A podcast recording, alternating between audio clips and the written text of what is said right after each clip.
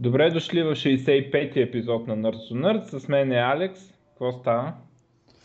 Гледам тук така от новините и може да започнем, когато кажеш. Да, а, аз само преди това искам да кажа, а, че в сряда, т.е. това съпада 9 9 по случай празника, а, в Пловдив, 424 зала на ФМИ и на ПЕУ. Ще има така семинар, лекция, не знам как да го наречем, за High Performance Statistical Queries, специално за SQL Server става въпрос. Има така един лектор чужденец Деян Сарка. Така, предполагам, доста хардкор лекция, дадена е като левел 400 по това стандартното измерване. 100 най-лесно, 400 най-трудно. Нали, дето 100, 200, 300, 400, дето ги дават. Ам, и да, някакви бази данни и така нататък. Ам, в Пловдив. Нали, не знам дали го казах това. А, но да, за това казвам, защото е в Пловдив. Ако някой се интересува, както казах, това е 9 септември. Ако го слушате след това, ми изпуснали сте. А, добре, това го минахме. Ми, сега да видим какви новини има. Има някоя друга. Ами добре. Първата, която е в моят списък е за Аш Марисън сайта, че са го хакнали. А... да, то това е всъщност, че са го хакнали не е много ново май. В смисъл, че не е от последните две седмици, обаче то хак расте в смисъл развива се те първо го хакнаха, после сега а, изнудваха, после изнудваха хората, а сега май се пусна информацията публична стана. В смисъл, да. информацията от хака стана публична. И я кажи за какво е този сайт, че то, това му е интересно, че нямаше да е много интересно, ако са го, че са го хакнали. Еми, знаеш, този сайт е за двойки, в смисъл за, за хора, които решават да изневеряват на партньора си и отиват на този сайт, че се води, че, че са анонимни, че нали, няма никой няма да ги разбере и съответно се търсят, търсят, търсят някой, някой човек. И съответно Обаче... сещи са колко е подходящо за изнудване и защо е важно, че точно този сайт са хакнали. Защото ако ти хакнат PayPal, ай PayPal не е лош пример. Ако ти хакнат а, примерно акаунта в Nerds to Nerds, който в момента само ние имаме, но примерно в някакъв форум, ако ти хакнат акаунта, майната му. Обаче, ако ти хакнат акаунта там, където ти си планирал да изневеряваш, нали, става малко по-интересно и почваш... Да. И особено ако си публично лице, става още по-дебела работа. Mm-hmm. Той имаш някакъв да. там актьор, който какви, какви ли неоправдания после, после си измисля само и само да така че е било напълно случайно. да. А, и още по-парадоксалното, че откакто има хака, явно Ашли Мадисън удря новините мощно и съответно супер много нови регистрации в сайта. И те такива не им пука много, в крайна сметка. Но security аз много смятам, че трябва да се взима на сериозно. И Айде, нали, майната им не е NSA и тези неща, много трудно ще ги преборим поне да им направим работата по-трудна, ама нали, ако може поне елементарните неща да, да се мъчим. Нали. Това и някак... да си даваме парите на компаниите, които не ги хакват или ги хакват по-рядко. И, да, Microsoft ги хакват по-рядко, искам да кажа. Microsoft и Google ги хакват. Бе, аз за голям хак за Microsoft и Google не съм чул от десетилетия, примерно. Ми, за Microsoft... ги за Microsoft, за Microsoft само операционната им система намират дупки от време на време, Microsoft ги оправят дупките. Иначе... Ема, това, е- да, това е съвсем друго. Да, това е друго. Но иначе... Той в Android намират дупки, нали? Да, да. Ама само Apple такова те избабаниха. А, какво беше онова? Дето е като OneDrive на Apple. Кое се каже? Е, забравя го. Е, дето ликнаха снимките там, голите снимки да, бе, да, на разни холивудски звезди. А, така, ми, за мен е, може би, най-голямата новина от тези дни. Ма само да кажа още някои неща от издаваш Медисън, което, е, което е много любопитно. Интересното е, поне на мен беше интересно, това, че има, води се, че има около 31 милиона регистрации мъже и срещу 5 милиона регистрации жени. Обаче, като погледнеш малко повече статистиката, се оказа, че тези 5 милиона регистрации жени, истинските регистрации на жени са около 12 000 профайла. Понеже останалите 5 милиона и 5,4 милиона са профили на жени, които, да, ботови, на никой не са писали никога, само са регистрирани и нищо, абсолютно нищо не правят. И те 12 хиляди са грозните, нали? Да. И те трябва един, един вид да се мачват с 31 милиона мъже. Един вид, че на тези сайтове, съжаление, няма много... Да, за съжаление, не се получава добре. И, да, какво да правиш? И съответно да. от Канада, много канадци са много недоволни заради това, че този сайт е хакнат. Тъй като... Канада ли е бил Той ма е канадски. И са... То в този студ, какво друго да правиш? Еми, той това го има наистина. това е едно, едно време на един приятел, като бяхме ученици още, обяснението защо толкова много брутален метал има в, в скандинавските страни. То там е студено и какво друго да правят, освен да свират по цял ден. Нали? и после, после съответно такива следващи интерпретации, що са толкова добри на Quake и StarCraft, нали? Еми, защото по-друго да правят, освен да играят по цял ден в този студ. Явно и Канада нещо такова, само че там си падат повече по изневерите. То, то от целия свят има, има юзери, обаче, обаче просто в Канада е по-голям проблем, ако те хванат. Смисъл, че законодателството е малко по-различно. А пък в Европа е малко по-либерално и и ви трябва да изневериш, то... То не са брои. Ими, не е чак толкова фатално. В Америка, например, ако, ако изневериш на, на жена си тя разбере, от развода ще, ще бъдеш много прецакан. В България и в много други държави ще няма никакво значение или, или, или доста минимално. Обаче тук така на много хора живота им е буквално, буквално започва да се много от новата. Много колеги, които плащат издръжки по 4-5 долара на месец. Да. Еми, какво ти кажа? И ако ги върнат, уволнят от работа, например, те абсолютно нищо не могат да направят. Те първи пак трябва да ги а, плащат. затвора, нали?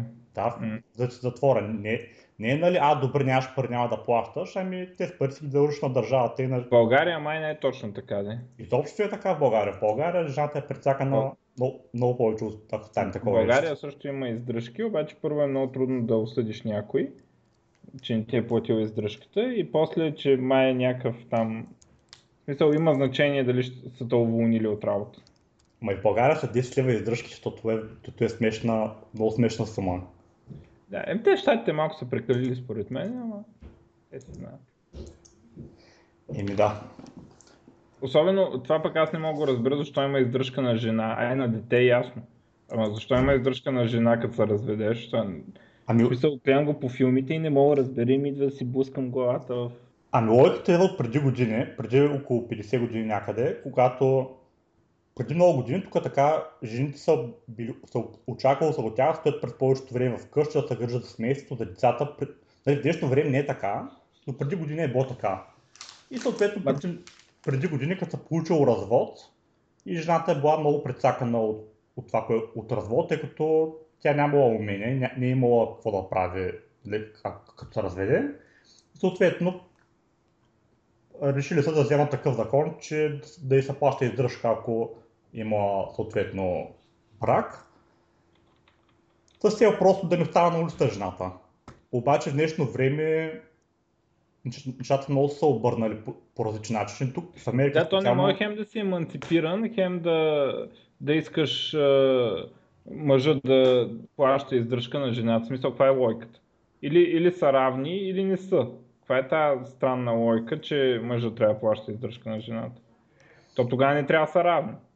Нали? Еми, то по закон се води, че и, в някакъв случай и мъжа може да получава издръжка, но, но, но това е само в някои щати са го прели, е много по-трудно за... Но, но на теория се води, че и за мъжа това нещо би трябвало да въже, въпреки че за мъжа е много по-трудно да въже но е възможно. Имаш, имаше случаи там с мъж и жена, където нали, жената печели от лотаря и като печели от лотаря нещо от сорта на 20 милиона и се намира някаква причина да се развие с мъжа си. ма без да му кажа, че е от, от Отария, развежда се и около Е, това бах се разбира. това. Това е направо да знам. Е, после, после мъже осъждан, нали? си- И си Да, да, презент ясно, ама да таковато да, дали, въпросът е дали те от заплатата трябва да си дават. Добре, да се върнем на технологии. Да. Ам, така, може би най-значимата новина от последните две седмици е, че Unity, а, Unity Development Tools нали, ще работят на Linux вече. Експерименталният билд е пуснат. Нали, до сега Unity само експортваше за Linux, т.е. може да таргетваш Linux играта си, но DevTools ги нямаше за Linux и сега ще ги има за Linux и така феновете на Linux много се превъзбуждат от тази работа и чак обявиха революция в гейминга, ще цяло да стане, не знам какво си. Защото явно до сега много Linux потребители са искали да разработват игри, обаче не са могли заради Unity. Ами то А сега вече има, може. има нещо такова. Това до някъде има, има, има доста истина в това, тъй като на Linux, ако си в Linux среда, нямаш чак толкова много голям избор на, Е, имаш си всичко друго да си пишеш там. на Python игри за Linux. Не бе, може да си пишеш бичиш OpenGL, пишеш енджина и това е. А, но да, в смисъл няма никакви... Не, че имам нещо против, нали? Малко ми е смешно просто как а, Linux феновете смятат, че имат нали, някакво огромно значение, нали, че ще променят гейминг пейзажа, нали, сега, което няма стане, нали. Ама има някакъв... Сега, примерно, прочетох един коментар на Рейд, дето ма, направо ма втрещи. Нали, а, оня вика, а, ние ползваме не Огре, ами, какво беше някакъв енджин? Е, забравих, някакъв друг енджин. Нали. А, въпреки, че дизайнера му и а, то, в смисъл художника и дизайнера а, имали ам, опит с Unity, искали да работят с Unity, той програмиста, понеже не мога да ползва Unity на Linux, казал този другия енджин да се ползва. Ама не мога да спомня кой беше, бе. Е, както и да е. Та, въпросът е, че нали, какво е това, дето ти ще си направиш а, дизайнера и художника по-малко продуктивни, заради това, че не искаш да бутнеш а, Windows, примерно. Е, смисъл, абсурдно е според мене. Но явно има и такива хора и те сега ще се радват, че ще могат да си ползват Unity и на Linux. И някакви хора взеха да uninstallват Windows вече, защото да. А, Та, предполагам е важно да е. Това е важно, понеже на Linux, ня... много от хубавия софтуер на Linux не върви много, нали, ако го подкараш пред, ня- през някаква емулация, можеш да го подкараш, обаче много малко са приложенията, които, от хубавите приложения, които вървят и на Linux. Сега, нали, Маята върви на Linux, обаче пък 3 Studio Max не върви на Linux. Uni- Unity доскоро не вървеше, Photoshop само през лайн определени версии може да ги подкараш.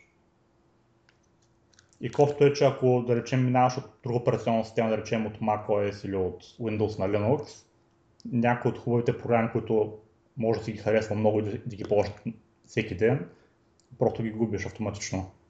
Не всички, но някои. Тоест има альтернативи на Linux дел, обаче трябва да ги учиш на ново някои неща и, и саппортът е по-различен. Но това е хубаво нещо. В крайна сметка е. А, да. А следващото така, дето ми направи силно впечатление е, че а, параноята, която се развива около Windows 10, а, специално privacy-то. Значи Windows 10 е една много буклучава операционна система, но специално в а, отношение на privacy-то е абсолютно стандартна и даже е по-добре от някои други като Android. А, обаче, едно от най-фрапиращите случаи е, а, че торент тракъри са баннали потребителите с Windows 10, някакви си там торент тракъри, да я знам кои, са баннали потребителите с Windows 10, защото според тях Windows 10 ще изпраща цялото съдържание на хард диска до Microsoft, което очевидно то е технически невъзможно. В смисъл, то може да ти прати на тебе хард диска, но представяш си на те 1 милиард потребители да им прати хард диска, целият хард диск при Microsoft, нали? Какво ще го правят? Нали? А, но а, специално това е много добро, защото ти представи си този, който си сваляш кракнати версии от торен тракър, например на игри и си ги пускаш на компютъра, но проблемът ти е, че на Windows 10 privacy е проблем. Разбираш? Мисля, ти си пускаш някакъв софтуер, дето е от някакъв супер апокрифен сайт такъв, дето някой го е променял и е слагал там код. Нали? И си го пускаш на машината, но проблемът е на Microsoft какво ще направят. Направо потрясаващо, нали, какви хора има, дето как върват разсъжденията, нали, че вярваш на някакъв супер рандъм там от торен тракър, дето имат нали, документирано е, че а, има вируси в тези кракнати версии доста често и проблемът ти е, че Microsoft ще ли да ти вземат съдържанието на целия хард диск. Представяш си го това?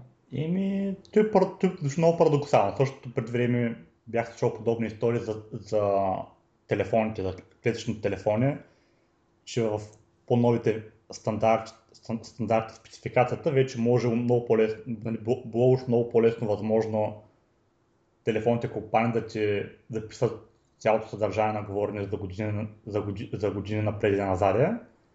Но в крайна сметка пак е същия проблем, който го кажеш, това ако го правите, хората ще трябва първото, което ще претоварят много мрежите, второто, което е това къде ще, ще направиш, че да, смисъл, в крайна сметка ти като ползваш услугата на, на тези оператори, ти няма какво да направиш. Нали?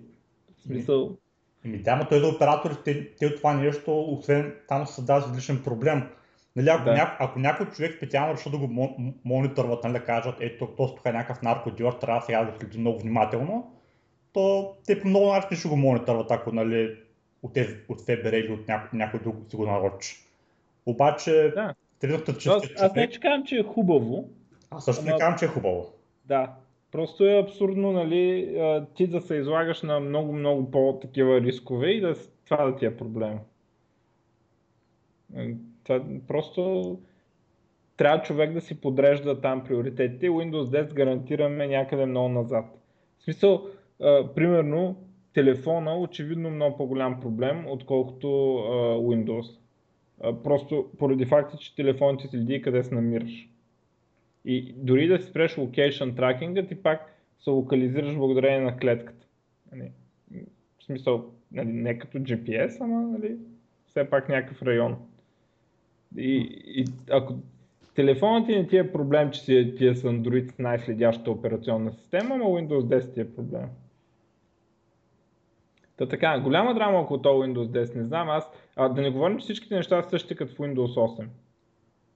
Mm. За Windows 8 нямаше така драма, за Windows 10 голяма драма. Windows 10 е много скапан. Аз мейл клиента ми се щупи вече на, на два от трите компютъра и не работи. Просто не работи мейл клиента. Това е.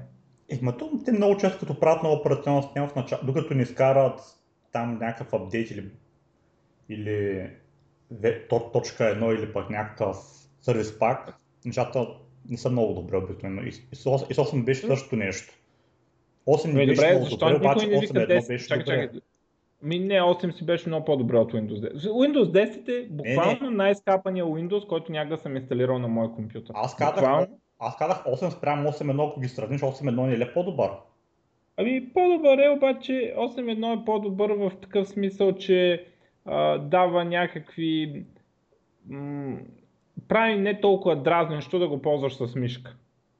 Нали? И примерно някакви неща, като да се появяват тези програми, деца фулскрин, да се появяват на таскбара и да мога ги цъкнеш и да се включиш на тях. Някакви такива неща, дето те са по-скоро за удобство, отколкото неща, които не са работили да са ги оправят. Мейл клиента буквално не работи и на супер много хора не им работи и на ти представяш си, значи те са го смени. Имаха работещ мейл клиент, който на всичкото отгоре беше по-удобен като интерфейс, защото ам, можеш да виждаш всичките си акаунти, които си сложил в мейл клиента, можеш да видиш къде имаш нови съобщения. Сега трябва да превключваш акаунтите, за да видиш ново съобщение. Нали, трябва да преключиш на другия акаунт, да видиш имаш ли нови. Превключваш, видиш имаш ли нови. А, и на, направо, в смисъл, имам чувство, че в Windows 10 са работили, за да го направят по-гаден. Нали, не да са работили да направят по-добър, а специално са работили да направят по-гаден Windows и бъговете са потрясаващи. С мейл клиента, не, аз не... Те мейл не ползват ли? Да знам, бах. В смисъл няма никаква логика.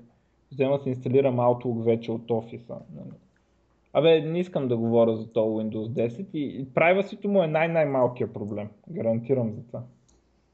Това е, дано да го оправят сега ноември, последното е ноември, ще има някакъв голям апдейт с фичъри и такова. И Skype ще да стане използваеми на таблети, защото ще, ще направят един меседжинг app, такъв, дето да обединява Skype и други такива неща. Ще видим. Те тогава ще пускат май новото MVC. А, това не е свързано. Да, да, да, ама пак ще бъде, пак ще бъде октомври. Аз ще е за 2016 последно това. Ма ще видим, да. Не са го. Ами не знам, може да се бъркам. Но това не е свързано с това, да, което да, да, да. А, да. Ще го видим и това MVC. Как ще... То там е интересно е adoption То ясно, че е по-добро. Обаче като щупиш backward compatibility, стават Python 2 срещу Python 3 проблеми. И нали, въпросът е кой ще апгрейдне, как ще се раздели комьюнитито на две. То не е точно, че се разделя комьюнитито, ами нали, в смисъл, примерно на Stack Overflow, въпросите всички трябва да пише за кое са. Нали, и така нататък. Ма той сега, той сега до някъде го има и сега като имаш няк, някакъв въпрос, ако за различните версии на .NET, за различните, зависимо от това коя версия ползваш. Е, да, е, но примерно C-Sharp изобщо няма в смисъл някакви супер специфични за C-Sharp, не могат да случат на практика. А, разликите нали, в различните версии. Ама и за .NET сравнително, за, за MVC, специално за ASP.NET MVC, там има разлики, да. В смисъл, там всяка, всяка версия е доста различна и тя не е, не е compatible, в смисъл не можеш да вземеш кода и после да го пуснеш на новата версия, трябва да променяш. Но другите неща горе-долу си върват сега то .NET Core, ще видим. С тези Linux и ще дойдат, не знам какво ще правим. Е, това е хубаво нещо. Хубавото, е, че, хубавото е, че вече като напишеш някакво приложение, ще може да върви не само на не е да, да имаш Windows сервер, ами можеш, можеш да го подкараш на Linux, без да плащаш там лицензии, просто да имаш някаква друга опция. Да, и може би има значение за някой, който те дето им викат decision makers. тоест ти решаваш на базата на това дали е крос-платформ решението или имаш сървъри с Linux и искаш, нали, примерно казва ти, че хората искат да ти продадат продукт на .NET и ти не го взимаш, защото не ти се поддържа сървъри с Windows. Сега този този проблем ще бъде нали, елиминиран. Обаче пък на мен прави впечатление как тулинга става на Java, такъв дето м- си го сглобяваш. Нали? Не само Java е така, в смисъл всичко, което съм виждал е така, с изключение на .NET. Тоест ти си сглобяваш парчета, ти си взимаш билд система, ти си взимаш идея, взимаш си не знам какво си така и си сглобяваш едно цяло нещо, докато сега .NET как беше, ми сваляш проекта, цъкаш на села на файла и той скомпилира. А, докато в всички други екосистеми е много по-мъчно. Те едни грунтове, едни гълпове, едни таскове, едни ноут модули, дето се свалят 50 модула там, та ъгли файта, браузи файта, не знам си какво направо боли главата вече. Ги видя те неща ми се повръща. Интересно дали ще успеят да задържат а, нивото на тулинга в Visual Studio, тоест, ще ме защитава ли от това да знам? Аз сега, примерно, последният, последният, последният ми сблъсък с Java беше, че нали, трябва да избирам там Maven и Антове, не знам какво си, нали, да си ги пусна на Eclipse и после да си изберат Tomcat, JBoss, не знам какво си, не знам какво си, да си сложа пасовете на всичките тези неща някъде, да си сглобя, а да си сглобя целият стак. Тоест от всичките парчета да си ги сглобя. Аз това, което давам за пример, мисля, че някъде на четвъртата си година като програмист, аз научих, че съществува това нещо MS Build и, и че има такова нещо като build система. Нали? Това е еквивалента на Make, Grunt, Ant, Maven и така нататък. И аз, аз това нещо в .NET не го знаех, че съществува. Значи то е толкова добре направено, че аз съм можел да програмирам 4 години професионално, без да разбера, че това нещо съществува. И след като разбрах, че съществува, не се наложи да го науча. Само исках да променям едно нещо, промених там, видях как става и си продължих да си живея, сякаш никога не съм го виждал това нещо. И, и това е защото просто има една опция и тя е интегрирана в Visual Studio толкова добре, че всичко ти се интегрира. Значи, примерно на Visual Studio Project файловете са MS Build файлове, нали, което а, нали, дава възможността да се интегрира толкова добре. И не мога да ги смениш. Visual Studio работи само с това. Не мога да ги смениш друго. Мога да е гадно. Ама мен какво ме интересува, че е гадно? Аз виждам само Visual Studio. Нали, аз не редактирам скриптове за това нещо, защото не ми се налага. А, в тази връзка MS Build ще работи на Linux. Ще го портват на .NET Core и а, там го критикуват много MS Build, че много трудно са правили и са променили Build Definitions, когато искаш да промениш ония XML, където са Build Definitionите. И те обещават Drastic Simplification на този процес. Mm. А, и преди известно време го направиха open source, а сега вече ще го правят и cross-platform и ще работи и на Linux. Но а, надявам се, когато излезе .NET Core и се почне да се разработва на ам, ASP.NET 5, а, да задържат в Visual Studio тулинга на това ниво, което аз не искам да знам как работи. Нали? Те това не могат да разберат, нали, когато аз просто не искам да го знам това. Не ме интересува, не искам да знам, искам просто да цъкна с мишката, да натисна next, next, next, да дам дясно копче build и да работи. Не ме интересува какви скриптове ще ми генерира Visual Studio, не ме интересува, не ме интересува колко е лесно да се, да се напишат на ръка, не ме интересува колко лесно мога да интегрираш, не знам си каква си система в него, не искам да знам тези неща, искам нали, да не ме занимава с това. Искам да пиша код и да не сглобявам аз като някакъв такъв първобитен човек от всички да си сглобявам цялата система. И аз мисля, че няма да занимавате, че няма да кара да, да го по някакъв сложен начин, да, да едитваш конфиг файлове. Пак ще бъде автоматично. Просто, просто да Linux потребителите ще, има, ще имат шанс да го да работят с това нещо. Те ще го редактират, да. Еми, зависимост от едитора, който ползват. Сега Visual Studio Code ще поддържа някакви неща, Sublime ще поддържа ня- някакви неща, и в зависимост от това какво правиш, може да не ти налага да ги едитваш ръчно, може пък и да ти налага. Но поне хубавото е, че ако искаш да пишеш някакъв сериозен application за сървър нали, под Linux, ще имаш опцията да бъде и на, на ASP MVC. Понеже за момента имаш пак много опции, обаче за по-сериозни апликейшени Рисковано е, така да го кажем не се знае каква мутика ще се настъпи, а пък сега се знае, че няма се настъпи мутика. Ими единката е strongly typed, не е, някакъв, не е скриптов език, сериозен език е, Java също е сериозен език, просто освен Java ще може да пишеш, ще може да пишеш и на, на C-Sharp. И да, пак ще, не, то аз и другите неща да ги гледам в ASP.NET 5 са много а, сериозни, примерно на, на MVC-то тези attack helpers са Евала най-после баси. Какво им отне толкова време, не знам, тази тъпотия, хелпър методите са много голяма тъпотия. И аз, това е една от основните причини да поддържам тезата, че WebForms е много по-добро от MVC. Нали? Сега вече ще се олекоти тази теза, да не говорим, че WebForms нали, няма да работи на Linux и няма да работи с ASP.NET 5, нали, което означава, че да, ефективно вече а, не е по-добър избор но специално концептуално, аз не, тези так, так хелперите са много голям плюс. Нали, не знам как тези хелпер методи, откъде си бяха, не, просто беше отвратително. То още е ден, аз още пиша с това. Ти пишеш а, на, на WebForms? Е, не. В смисъл бих искал. Но а, новите проекти са ми на, на MVC просто като future proof. Такива. А, и, и смятам, че е по, смятам, че WebForms е по-добре да пише, да. В смисъл, mm. смятам, че е по-приятно и се получава по-смислен код. А, сега, специално, ако има tag helpers и а, специално един фичър, който за мен така, ми се струва доста важен е save and refresh. Нали? В смисъл, редактираш файла, сейваш, рефрешваш което го няма нали, в uh, ASP.NET 4 и съответно в WebForms и няма и да го има. Uh, това ми струва доста така значително, да кажа. Не е нали, най-важното нещо на света, обаче е значителен плюс.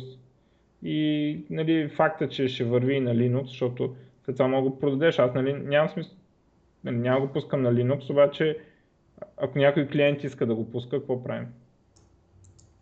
Така че събират се неща, нали, в, а, така, които правят вече MVC по-добра опция. Но ние вече почти минахме времето, в което HTML се генерира на сървъра. Така че в момента имаш Web API и това е. Ами да, обаче... Точно няма значение. Какво ти е? Обаче... Дай може да го нямаш другото. Ти не мислиш, че точно аз лично, аз лично на, на, на WebForms, много, на мен това, което не ми харесва, е това, че много ти, понякога много се променя HTML структурата, като използваш нещата на, на WebForms. Ми няма да ползваш контролите, ще си ползваш те, те, те, реално пак са контроли, ама те, те са, казват са, значи ти пишеш div, слагаш му от сервер и после примерно в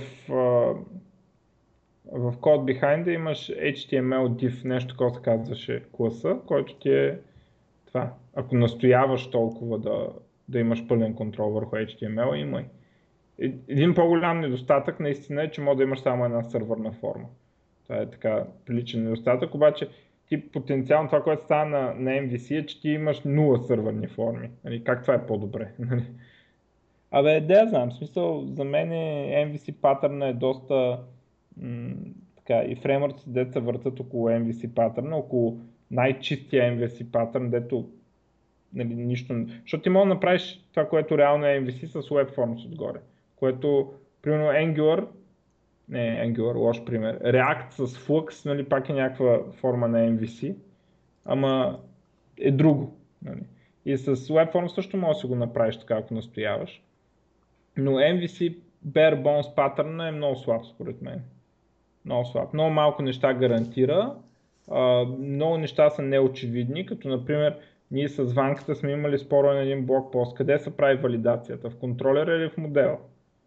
Прави се в модела, ама това изобщо не е очевидно. И изобщо не обвинявам хората, които са го сбъркали това. Нали? И защото просто е такъв един патърн тип прави си каквото си искаш. Нали? И съответно хората си правят каквото си искат.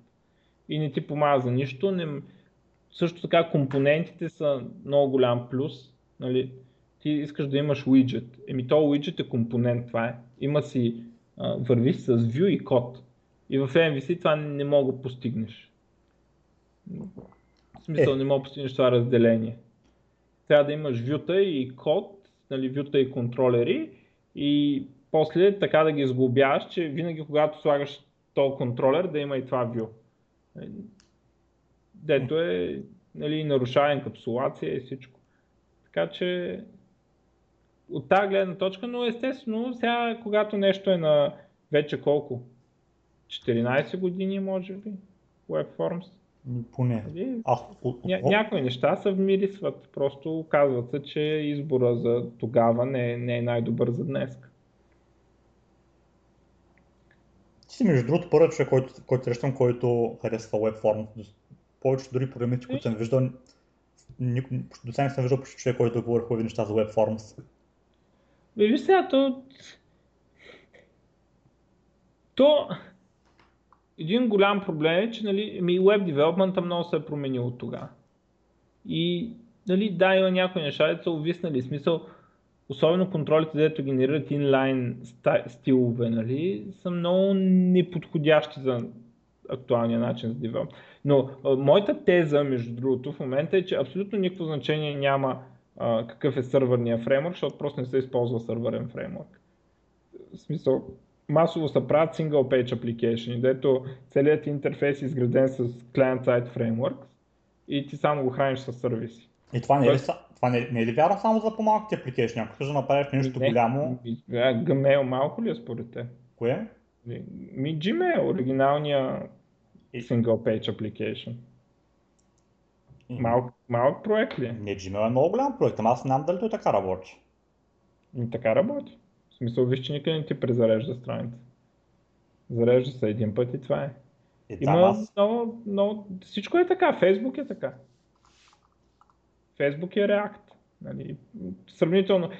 Верно, още не са го до края, нали? От време на време те препраща на друга страница, но като повечето случаи просто всичко идва през Ajax и с клиент сайт неща го такова. Това е актуалното.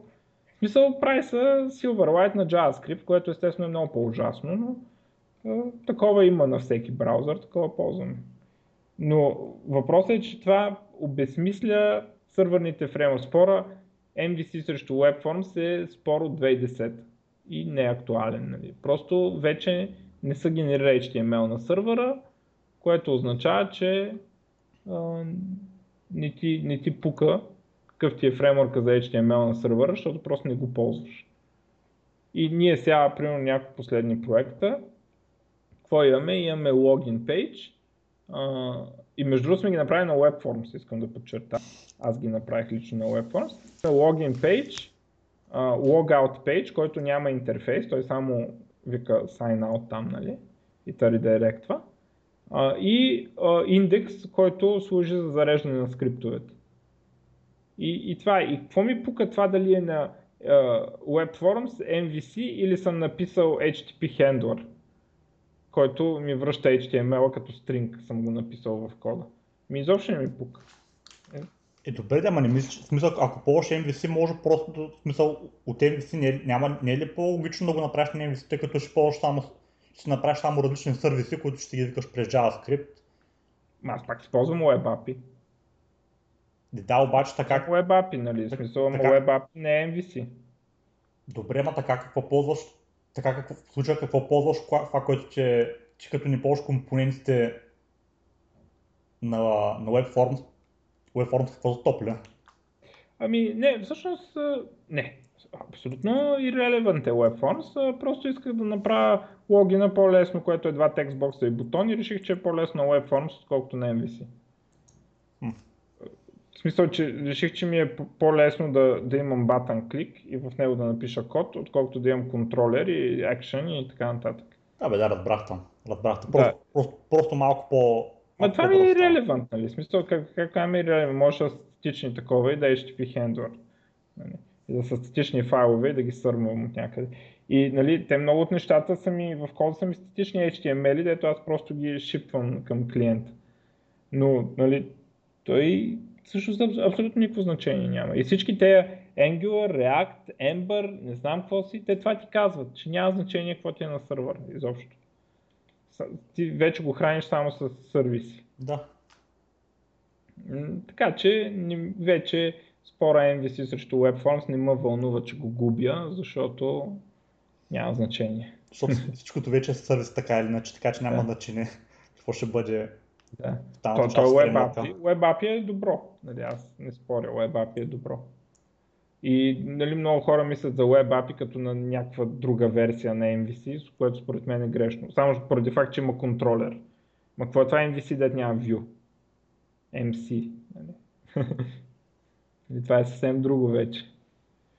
Така че, но добре да минем към нещо друго. Добре, Google се промениха логото. Вау. Това е, това е защото са иновативни. Това е най-драстичната им промяна визуално от, от, от създаването. И смениха си фонта от, от сериф на sans serif го смениха. Има някаква логика в това. Вече е само едно, едно G като лого. И това е добре. Тях. А, всичко това е тръгнало от метрото, желая да припомня. От Windows 8 промени всичко. Даже Windows Phone 7.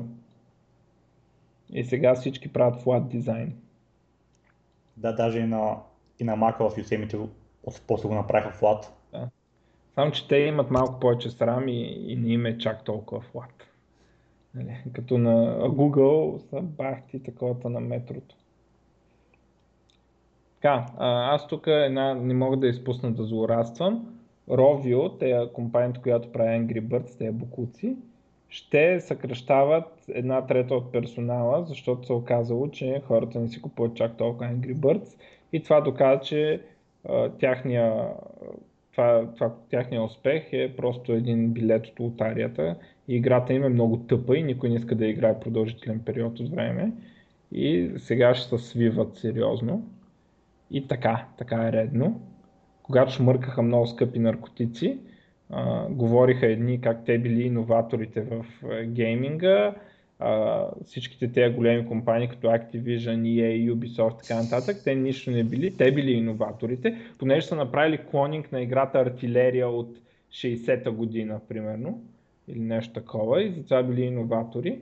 И сега има справедливост. Нали? Ще уволняват, ще печелят много малко и така нататък. И то да фалират скоро, също като Зинга, другите букулци. И така. Много съм доволен. Еми, да, те, те наистина, това което, това, което им беше плюса при тях е това, че просто че много, в много ранен етап на развитието на мобилните техни, устройства успяха да направят сравнително хубаво приложение за тогавашния хардвер. Мисъл, че за тогавашните условия Angry Birds беше добре преди 10 на години, не преди по-малко. По-малко беше. Да, от 2009 някъде, 2000, около 2009 беше. Преди 6 години. Angry Birds 2009, да, декември. Тогаваш, до тогавашния хардвер това беше хубаво нещо. Виж, тогава телефоните бяха много... Играта е много тъпа, извиняй се. В смисъл, това е една игра артилерия, нали? Помниш? Да, бе, знам, обаче, обаче хардвера, който тогава, ако спомняш iPhone 1, който беше излязъл, беше много изобщо не беше така, изобщо не беше мощ, мощно устройство. Освен да играеш Angry Birds, друго Да, играта, че е тъпа, извиняй. Тъпа е? Са така нещата. Но, но поне хора, които тогава не се занимаваха изобщо с гейминг, поне малко тогава са откритнаха, че могат да играят те... игри на телефона. Хванаха тази революция, дето casual, всички станаха геймари, въпреки че casual. Нали. Да. So, и те, нали, факт е, че те, както имаше една статия много поучителна, а, така, overnight, на български не знам как е overnight, нали, то успех да е станал да, от нощ. Да, на, на Rovio, само, от него само 10 години. И те хората си пускат игри така редовно, в продължение на 10 години, още както са появили така, телефони, да могат да пускат игри и в един момент отелва джакпота. Обаче не трябва да се лъжим, че това е нещо повече от късмет от лотарията. Просто те много дълго време са пускали лотария. И арогантността им е потрясаваща. И се надявам да фалират тези букуци. И, специално... и, и тролиха Microsoft. Тролиха Microsoft много грубо. Искаха им пари за да го пуснат този тъп Angry Birds на Windows Phone. Защото възползваха от тогава, че Microsoft бяха слаби. И сега нали, но има справедливост. Верно ще си останат с милионите, ама вместо с милиарди ще си останат с милиони. Така е. Много арогантност и дете се правиха на всички, защото смъркаха, шмъркаха много скъпо бело тогава. Излизаш оня по конференциите и говори такива глупости, че все едно, кой знае какво е направил, все едно StarCraft е измислил бахти. Е, те поне сигурно са искали да ги продадат или нали, те там от Зинга консола бяха, бяха успяли да я продадат, че когато ще подаваш от фирмата си, трябва да, трябва да кажеш, че, че най-великото нещо, за да се нали някой да я купи.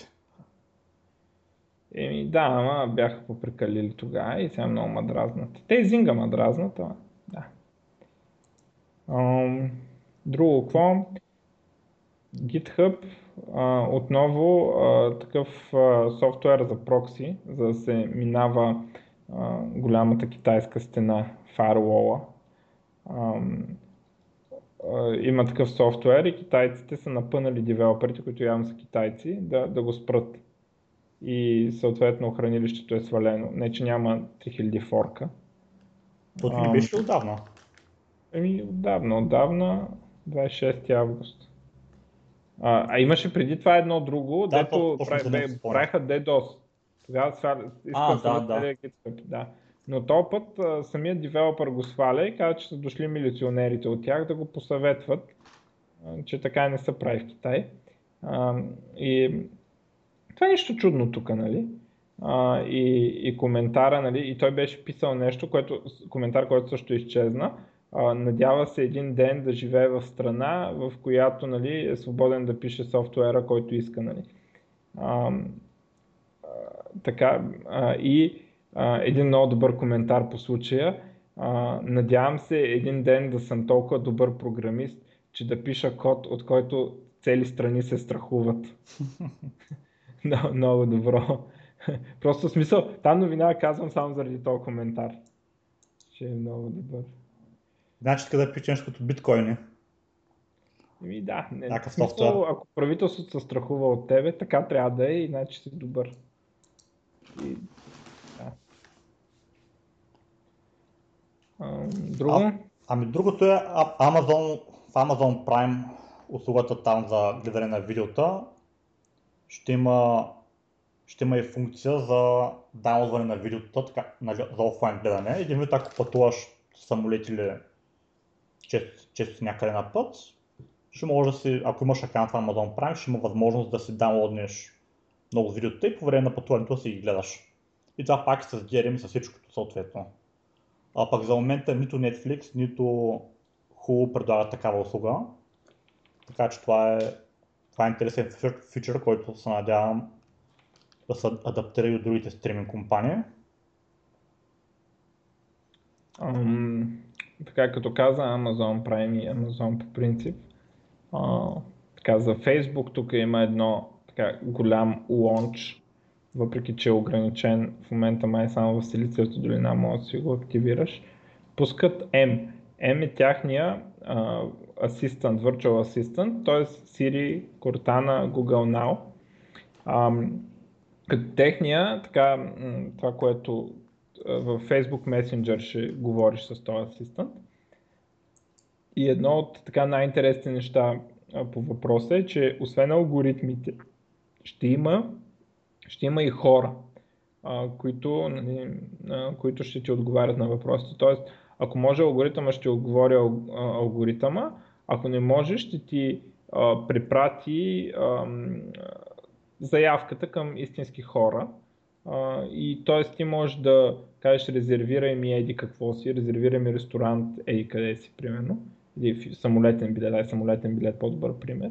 И ако той може, изкуственият интелект ще резервира, ако препрати на човек, който ще, ще резервира за тебе самолетен билет, като идеята им е как, как ще го сега, аз не знам дали ще успее, даже според мен няма. Няма да мога да го скелнат това и ще струва безумно скъпо, защото трябва хора да не имаш. А, но а, плана им е, че когато това нещо стане толкова добро нали, и замести Сири и всякакви такива ги направи смешни, а, те как ще, ще има инсентив за компаниите, примерно за компанията за самолетни билети, да дойде при тях и да им каже интегрирайте ма тук в Айто, за може Айто да отговаря. И така ще им се освобождават хората от това нуждата те да резервират билети и а, ще може Айто да поема повече и повече функции и те ще изследват какви функции изпълняват хората им и ще гледат да ги автоматизират в Айто, тях приоритетно. А, доста интересно, така, доста смело бих казал. Започва така в Силициевата долина ще започне първо. Не става ясно колко хора ще наемат и колко ще е добро, ще видим и няма да има начин човека да, да разбере дали му отговаря друг човек или ам, изкуствения интелект. А, по принцип има такива услуги, които са пауърнати от хора от другата страна и са платени всичките те смятат да го направят безплатно и да по някакви други неща, нали, примерно компаниите, които искат да се включат и така нататък, да го финансират. Естествено от самата Facebook като платформа. Ами добре, само, само да кажа, че интересното нещо в случая е това, че те ще, ще имат възможност да направят много добър енджин, понеже в началото временно даже да го прави човешки ресурс тази работа, след време това ще може да се автоматизира. Това е една инвестиция за бъдеще. Да, обаче не се знае дали ще могат да го финансират така както са го планирали. Аз лично съм леко скептичен, ама ще видим. Ам, така. Нататък да минаваме. Какво имаш? Имам за... Имам няколко малки неща. Те, те са доста малки неща. Едно, едното е за, за TypeScript 1.6, там Не знам предния път дали, го, дали стана въпрос за там за лети за конст, нали само да ги да я кажем накратко. А, това бе старо май бе. Помня от преди няколко месеца. Та поглъща неща от ECMAScript 6 реално, вече са валиден TypeScript и се компилират до или до 5 или до 6, нали? в смисъл просто ги пропуска през него. И let и const са така, специално let за мен е едно от най-важните неща в ECMAScript 6, т.е. възможността, за разлика, let е като var, само да кажем за хората, които евентуално не знаят, в JavaScript let е като var, с разликата, че има синтактичен скоп, т.е. когато напишем един for цикъл и вътре сложим let, тази променлива е вътре в for цикъл, а не, не в цялата функция. Не, не, не всички променливи се ескалират до цялата функция. И това според мен е много важно и всъщност всички други езици, освен JavaScript, работят така. Но JavaScript, понеже е недоразумение и var работи по другия начин и реално няма абсолютно никаква причина един път като имаш LED да пишеш var повече. var не, не трябва да има такова нещо в кода. Да, така ще може вече хората много по-оптимизирано да си пишат кода и да, и да, и да е много, много по, по-малък перформанс. Ами, не само перформанса и възможността за грешки Overhead. се намалява. Защото ти пишеш променлива в цикъл и изведнъж се оказва, че в другия ти цикъл същата променлива се хваща и някакви такива хиляди штурки. Нали? Просто много неприятно. Затова е лед навсякъде и така TypeScript добре е, че го поглъща този фичър. И не, често казвам не мога да разбера защо чак сега. Малко забавиха, трябваше това да е с по-голям приоритет, а вече го има, край, свърши. Ами това са, освен, освен за TypeScript за новите неща в ECMAScript 6, други неща нямам. JetBrains, uh, JetBrains взривиха така интернета в um, девелопърските среди, защото си премахнаха опцията да си купуваш софтуера. Сега, нали, до сега как беше? Ти си купуваш дали този софтуер е IntelliJ IDEA, дали е PyCharm, дали е ReSharper а, купуваш си го, а, ако искаш апгрейд до година, плащаш още едни пари, нали, някакви там, 100-200, колкото е зависи какъв лиценз, дали е на компания, дали е за Ultimate, дали е за, нали, за какъв вид софтуер е. Ам, и обаче, ако не го купиш, просто оставаш с сегашните фичъри. Сега, а, проме... така вече няма да може да се купува и ще е subscription based което много раздразни много хора и са пишете ни статии и, и от двете страни ни блокпостове, ам, как нали, загубили клиенти, как това, как това. И наистина едно от таковата е, че ти в момента както изглежда, почти нищо не печелиш от това да минеш на subscription. Тоест, той е почти на същата цена и изглежда съвсем малко по-ефтино, ако апгрейдваш всяка година наистина. Обаче ако апгрейдваш през година, нали, както е до сега ако си апгрейдвал през година, ами сори. Нали, и сега има само subscription модел, ще видим дали те ще реагират. Um, те казаха там, твитнаха, че we are listening, нали, сега ще видим дали ще обявят, ще върнат старите модели. Нали, и дали може би ще направят subscription на по-ефтин. Но хората много така... Значи за мен винаги софтуер е бил услуга, трябва да се плаща непрекъснато. Uh, и затова не ми е много странно. А не мисля, че има значение какъв е софтуера. Неже по различните ми... софтуер, това нещо може би не, не навсякъде има логика. Има логика навсякъде, защото всеки софтуер трябва да се поддържа. Аз не съм виждал такова нещо, да, да седи и да, да е окей, okay, да е същото за винаги. И за, и за WinRAR, да? Света ми... И за... Ми не знам сега, не съм мислил много за WinRAR, но принципно да. Сега има лойка абонамента за WinRAR да струва много малко. Не знам, в смисъл не, не разсъждава толкова, но примерно операционни системи, офиси, браузъри и така нататък, те са услуга, която трябва да се апдейтва непрекъснато, иначе не, просто не работи. И за той WinRAR, аз моя рант от Facebook на WinRAR, много мраза хора да рарват. Казвал ли съм ти? Да. Е, този... пращат рарове по имейл. По Супер принцип, много мразят тези хора. Това наистина не е добре. Ако се пращаш неща по имейл, трябва да се ползи вместо WinRAR. Колко... Хора, спрете да пращате RAR по имейл на хората. Спрете, просто не го правете това. И особено когато в RAR има JPG-та. Моля ви се, не. Нали, това направо ма бесява това нещо. Праща се zip, праща се това, което всеки може да го отвори. Да не говорим, че то очевидно, че хората ползват, ам, ги ползват архиваторите не за да спестят мястото, не за да архивират нещо, а ги ползват нали, не заради компресията им, а за, за да ги направят на един файл, за да направят 10 файла на един файл. За това ги ползват. Така че ползвайте zip, за да мога отворя навсякъде. Какви са тези глупости? Нали? Трябва да имам инсталиран софтуер. Трябва... Значи, майка ми ми се обажда всяка седмица, защото някой е пратил RAR и нещо ни се отваря по дефолт.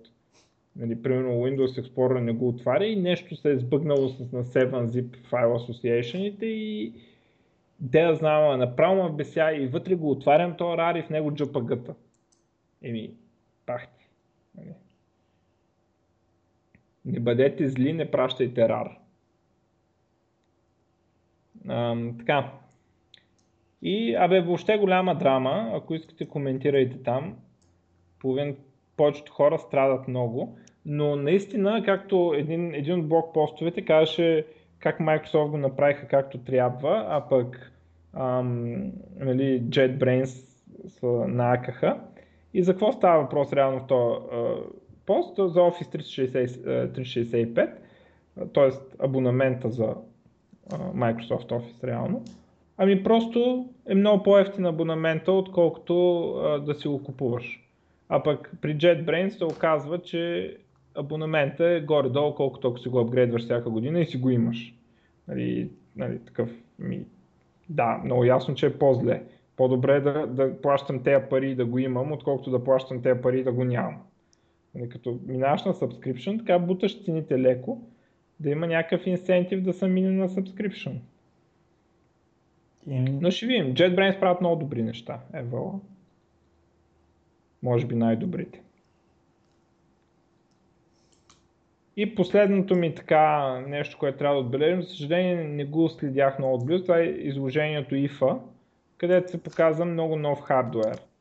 Ам, примерно Asus показваха Smartwatch а, с Android, а, Sony показаха на 19 телефон с Android, а, Huawei с и те с не знам какво, Huawei те часовник, Motorola още един часовник, Smartwatch естествено, LG те са Smartwatch, ама на тези Smartwatch Добре, явно само аз съм доволен от това, че не нося часовник и не искам часовника да се връща, откакто имам телефон, нали, това е въпрос.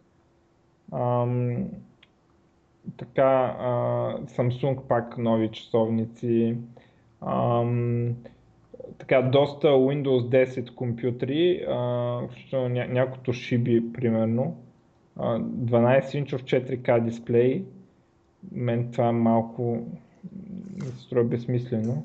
И то не са няма как да те пиксели, много трудно ще ги усетиш, че, че, че Аз Full HD не виждам пиксели, ама Знам ли? Да, знам, може да има значение. За телевизор има, голямо, има по-голямо значение. Ама той телевизорът е примерно 50 инча. Нали? Точно това, обаче на, на такива малки инчове um... преди време имах, имах, направих експеримент с един, с един Windows, който е такъв много, много малък лаптоп като размери. Малко 15 инча беше или 14 инча. И поддържаш някаква много голяма резолюция. Не беше 4К, обаче беше пак някаква много голяма резолюция и нещата не изглеждаха чак така.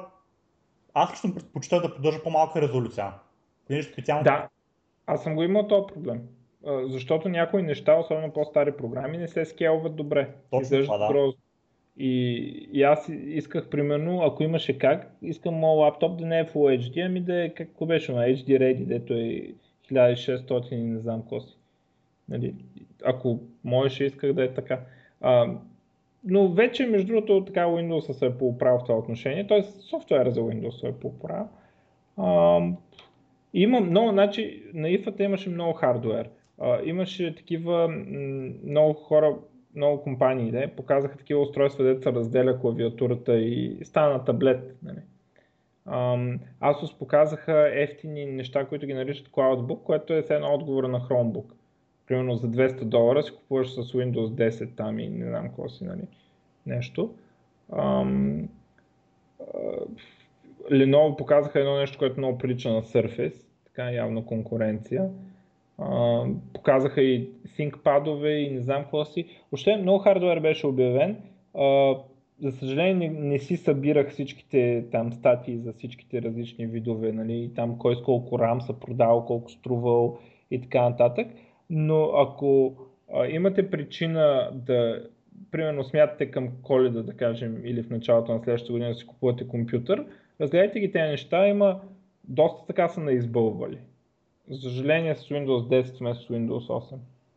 Нали, което си е downgrade, но е, що бе, те ще го правят до 10 след време. Просто трябва на някакъв малко е, повече време. Аз не вярвам в това, защото някои неща са развалени нарочно. Тоест те са вършили, изрично са правили, работили са, трудили са, за да го направят по-зле. Специално за таблети. За другото нещо, другото нещо, виждам сравнително малко даунгрейди за десктоп и виждам бъгове, да. И бъговете може би ще ги оправят. Но виждам сравнително малко даунгрейди за десктоп наистина. Но не виждам почти никакви плюсове за десктоп. Да, добре, виждам един голям плюс. Можеш Windows Store application да ги пускаш в прозорец, а не на full screen. Което да, наистина има голям смисъл. Всичко друго няма никакъв смисъл. Всичките промени са най-добрия случай на нула. И, и всичко е много бъгаво. Но да речем, че бъгове, че ги оправят. А, но за таблетите нямам никаква надежда, защото все едно нарочно са полагали труд, за да го развалят. Просто имаше съществуващ фичър, дето работеше яко и те направиха фичъри, дето са абсолютно глупави. Просто ми идва е така да си удрям главата в маст. А, едно от нещата, които показаха на ИФА, първия телефон, който ще излезе, ох, не, Acer, ако не ме лъжи паметта, с Continuum. Тоест това нещо, което ще можеш в телефона да си включиш клавиатура и монитор и ще виждаш, телефона ще ти е нали, мозъка на цялата операция и ще си го ползваш като десктоп компютър. това е нещо, което обещаваха едно време в Ubuntu Phone и никога не се реализира. тяхната идея беше по-смела да имаш един вид пълен Linux, Windows ще ти е, това ще са ти Windows Phone application, като и Universal application, както знаем те са едни и същи за десктоп и такова, те ще се скелват. Ако са направени правилно, интерфейс ще се променя, така че да работи с мишка и клавиатура и на голям дисплей. И потенциално, примерно, нали, да кажем, Office ще го прави. За Office пакета е сигурно, че това нещо ще работи. Uh, и mail клиента и така нататък, много програми ще работят този начин, но в крайна сметка ще си пускате, няма да може да си пуснете StarCraft, защото няма Win32 application. А, но ще, интерфейс ще се промени, за да изглежда като на десктоп а, компютър и да се ползва с мишка и клавиатура, а, което е приятен фичър. Значи аз бях много скептично настроен към Ubuntu Phone и както се вижда, правилно съм бил настроен, защото това нещо не се състоя, крайна сметка но фичъра е хубав, просто не можеш да продаваш само това. Не, не може това да ти е единствения selling point, защото базата потребители, които се интересуват от това, е сравнително малка. Но много хубав фичър и ще видим новите телефони, явно ще го имат. Този телефон вече е показан, дето може да го направиш на компютър. Това е много хубаво нещо. Аз това не мисля, че, че, че е малък фичър. Това за мен е много голям фичър да може с един, с един телефон да го ползваш хем за компютър, хем за, да, в смисъл може да напишеш имейл, може да напишеш документ. Нали? Ами ако искаш с... някой приятел, например, с, с някаква програма, искаш да му покажеш, може да е, не мога да пуснеш Visual Studio там. Ето, защото за, сега, няма... за сега няма, един ден може пък и да може. Може, ако ти е по 8.6 телефона. В смисъл, ако SARAM процесор, много трудно. Но да, също да, то реално погледнато всичко може, само трябва да се направи. Да, смисъл, че ако го пренапиша Visual Studio, нали, само UI да му бъде, да, да, да бъде на арче, Ако само сменят а, визуалните компоненти, би трябвало да на Да, да, теорията може да се подкара. Просто е малко по малко. А, примерно, това може да означава за такива хора, които пътуват, че няма нужда да носят лаптоп, може да носят само телефон. Когато са бизнес, бизнес хора и може да с офиса и имейл клиента, който между другото на... Казах ли, че вече, че мейл клиента ми се щупи на, три компю... на два, два, от, два от три компютъра? На Заради- Windows 10. Заради Windows 10 ли? Страдах ли това? Не, май не си казал. Каза, че, Outlook, Каза. каза, че имаш някакъв проблем с приключването на Outlook акаунтите. Да, ами всичките, всичко се щупи, не знам, мейл клиента не работи. И календара също. На Windows 10. То мейл клиента и календара е едно и също приложение реално, само се отваря по различен начин. И, и не мога да разбера как мога това нещо да го щупат и да не, да не го оправят. Бе. Е, ах, направо ми идва... Да. Еми те ако имат някаква дата, че трябва да релиснат до, на някаква дата, даваш да имат бъгове, ако QA ги тагне, че не са критикал тия бъгове, Да, не а пък, а пък не иска да се делеват Не, релиса. не мога да се синква имейла, баси не е critical бъга. На другия компютър първо а, не можеше да се синква, по едно време дойде някакъв апдейт и ми изчезнаха всички акаунти от имейл клиента и не мога да добавя нов, да, някаква грешка. И хората се оплакват в интернет, не съм само аз. Да бе, така. е. Н- Нали, направо пократително. Имам, а, наживо имам примерно трима познати, които им се случи това на някой от компютрите. В смисъл това не... Те я знам. Това, е- в момента го знам на точно толкова компютри да е сбъгнато, наколкото го знам да работи. как става тази работа? 50% fail rate. А, между другото, като каза за ифата, а, видя ли на Asus рутера, рутера на Mordor? Не я разкажи за него. Ами, той... А... Чай да, да го видя. Значи, по принцип, бил най- най-бързия рутер, такъв wireless имам предвид. Ам... Сега ще, ще ти пратя линк да видиш картинката, как, да видиш на външен вид как изглежда. Опа, чакай, не копирах. Е. И е, че една боза, и е 10 пъти по-хубав. Значи има много антени явно и бил най-бързия рутер, на- wireless рутер, който нали, така да си купиш. Там има някакви статистики сега. Не знам колко гигахерца, 5,3 гигабита в секунда, дарабара, дарабара. Обаче много яко изглежда така един с едни, те антените са му от всички страни на зъбен и най-големия мухабет, дед видях, това е рутера на Мордор. Нали? Изглежда като крепост в Мордор. Нали? И... Изглежда яко. Може си го купа някой ден. 400 долара. Няма си го купа скоро. да. Ам, Та така да изглежда интересно, вижте го как изглежда в интернет. И аз май други неща, да знам, нямам. Ти? Еми това е, аз точно нямам други неща. Ам, Евентуално ми е любопитно, а- ако имаш мнение по въпроса за веб компонентите, макар че то ви и предния път ги споменахте. Е А, мен, аз съм неща. голям фен на всичко, дето има компонент в името. Дори и да е веб. Много ми е интересно кога ще вляза в употреба в маса. Ами не знам, те на, на Edge обявиха скоро а, поддръжка на...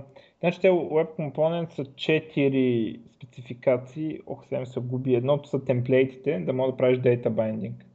Да може едно нещо да се мултиплицира много пъти, един HTML.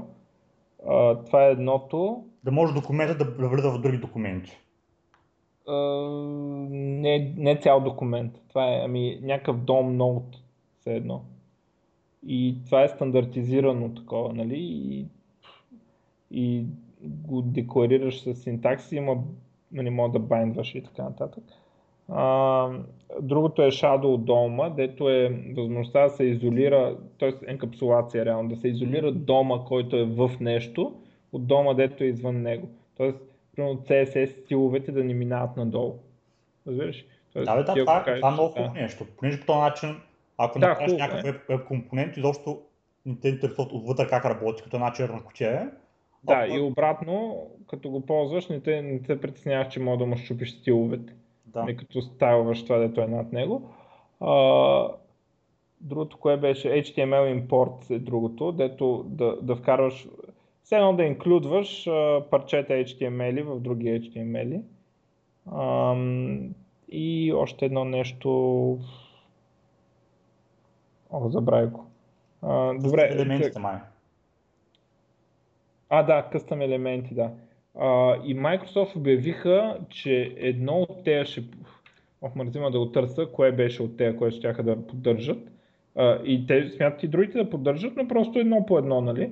А, и защото някои от тези спецификации не са много добре стабилизирани в момента. Май в момента само Chrome ги поддържа, реално. А, и не са много добре стабилизирани, се спори дали са хубави и дали трябва да са така или по-нака. И фащаха едната спецификация, но не мога да спомня дали бяха темплейтите или нещо друго, или импортите. Едната спецификация, като казаха, че тази спецификация хем е най-стабилна, хем в същото време тази спецификация е най-трудна да се, да се полифилне, да я компенсираш, когато я няма. Тоест, това е един вид най-важната част от това да се поддържа, другото може да го компенсираш с библиотеки. А, та, имат бъдеще тези Web Components. Сега, естествено, нали, в Firefox и в Edge са в разработка, в Chrome водгич ги поддържат, ама както казахме, много се спори дали това нещо, което се поддържа в момента е хубаво. За Safari май няма нищо за сега. Но рано или не, един ден ще прокопсат и това е, нали, смисъл, HTML е много нетъгъв. Аз това изобщо не е правилно да ползваме такъв фреймворк, който няма такива основни неща, които абсолютно всеки друг фреймворк го има това нещо. Реално. Абсолютно всеки друг фреймворк може да импортнеш а, друго документче, може да използваш енкапсулация на контроли и така нататък. Може да създаваш твои контроли. В HTML с толкова години не може да създаваш твой, твой елемент. Нали, е, баси. Какво е. говорим? То има някакви начини, ама не са е, да, стандартни. Не, са... да, не е в HTML, а то да, е... То, то е JavaScript. Да, JavaScript. Слагаш div и после бичиш. Еми, за какво тогава ми го пиша декларативно това, като накрая пак ще бича JavaScript? Ми дай тогава да имаме само дивове по тази лойка. И всичко ще се направим с JavaScript. Това хубаво ли е или не е хубаво? Ако е хубаво, що имаме други елементи? Те са излишни. Ако не е хубаво, защо нямаме начин да създаваме къстъм елемент? Не, просто веб платформата е най-недъгавото нещо, което имаме, обаче го ползваме него. Това е. А, но естествено много хора сега се мъчат да го оправят. И да, това е, аз съм много фен на тази работа. Ще видим, ще доживеем ли. След 10 години ще ги ползваме. А ти какво мислиш за WebAssembly? Аз съм голям фен, но още ам, едно от първите епизоди на Nurse to Nurse, всъщност аз говоря за ASM.js, дето нали, да, да. е WebAssembly е WebAssembly. По-новата да, WebAssembly ще стандартизират binary формат за тези неща, за ASM.js и потенциално после ще го разширят с някакви неща, които не са compatible с JavaScript, когато нали, всички мейнстрим браузъри започнат да го поддържат. По, по-скоро сега Web, WebAssembly само по себе си не е някакъв голям успех. ASM.js е големия пробив, според мен. Това е просто логична еволюция на ASM.js. А, не мисля, че нещо толкова важно има в, в WebAssembly. Да, но... В ASM.js е истински важното нещо, истински важния пробив. А, но имам, имам много време и там. Но, а, но, но това, което ме е любопитно, дали, дали след време наистина всички ще трябва да пишем на JavaScript, тъй като това ще бъде универсалният език за, за web, или, ще пишем или, на WebAssembly. Или, или ще пишем на каквото си искаме, пък то ще отива на, да. на WebAssembly. Ми, надявам се да е второто, ама не мога ти обещая. В смисъл, не мъдръш отговорен, ако не стане така. Да, бе, да, бе, знам. Да борим за да компилираме всичко до WebAssembly и да си пишем на кой на каквото си иска и да водим спорове Java или C Sharp е по-хубаво. А, а не да този спор да е безсмислен, защото всичко се пише на JavaScript. да, точно това е предвид. Да, дано така да стане. Ами ако искаш да приключваме. Ми добре. А, така, да припомня само, а, имаме сбирка а, така, за High Performance Statistical Queries в Пловдив. За SQL сервер е това. Нали? А, и звучи хардкор. Сряда, сряда. Аз казах, какво казах преди малко? Каза Сряда. датата, да. Да, сряда, зала 424 на Феми на Пело. За пловдивчани. Така. Това е. Да гасим ли? Добре. Ами айде, чао. Ай, чао.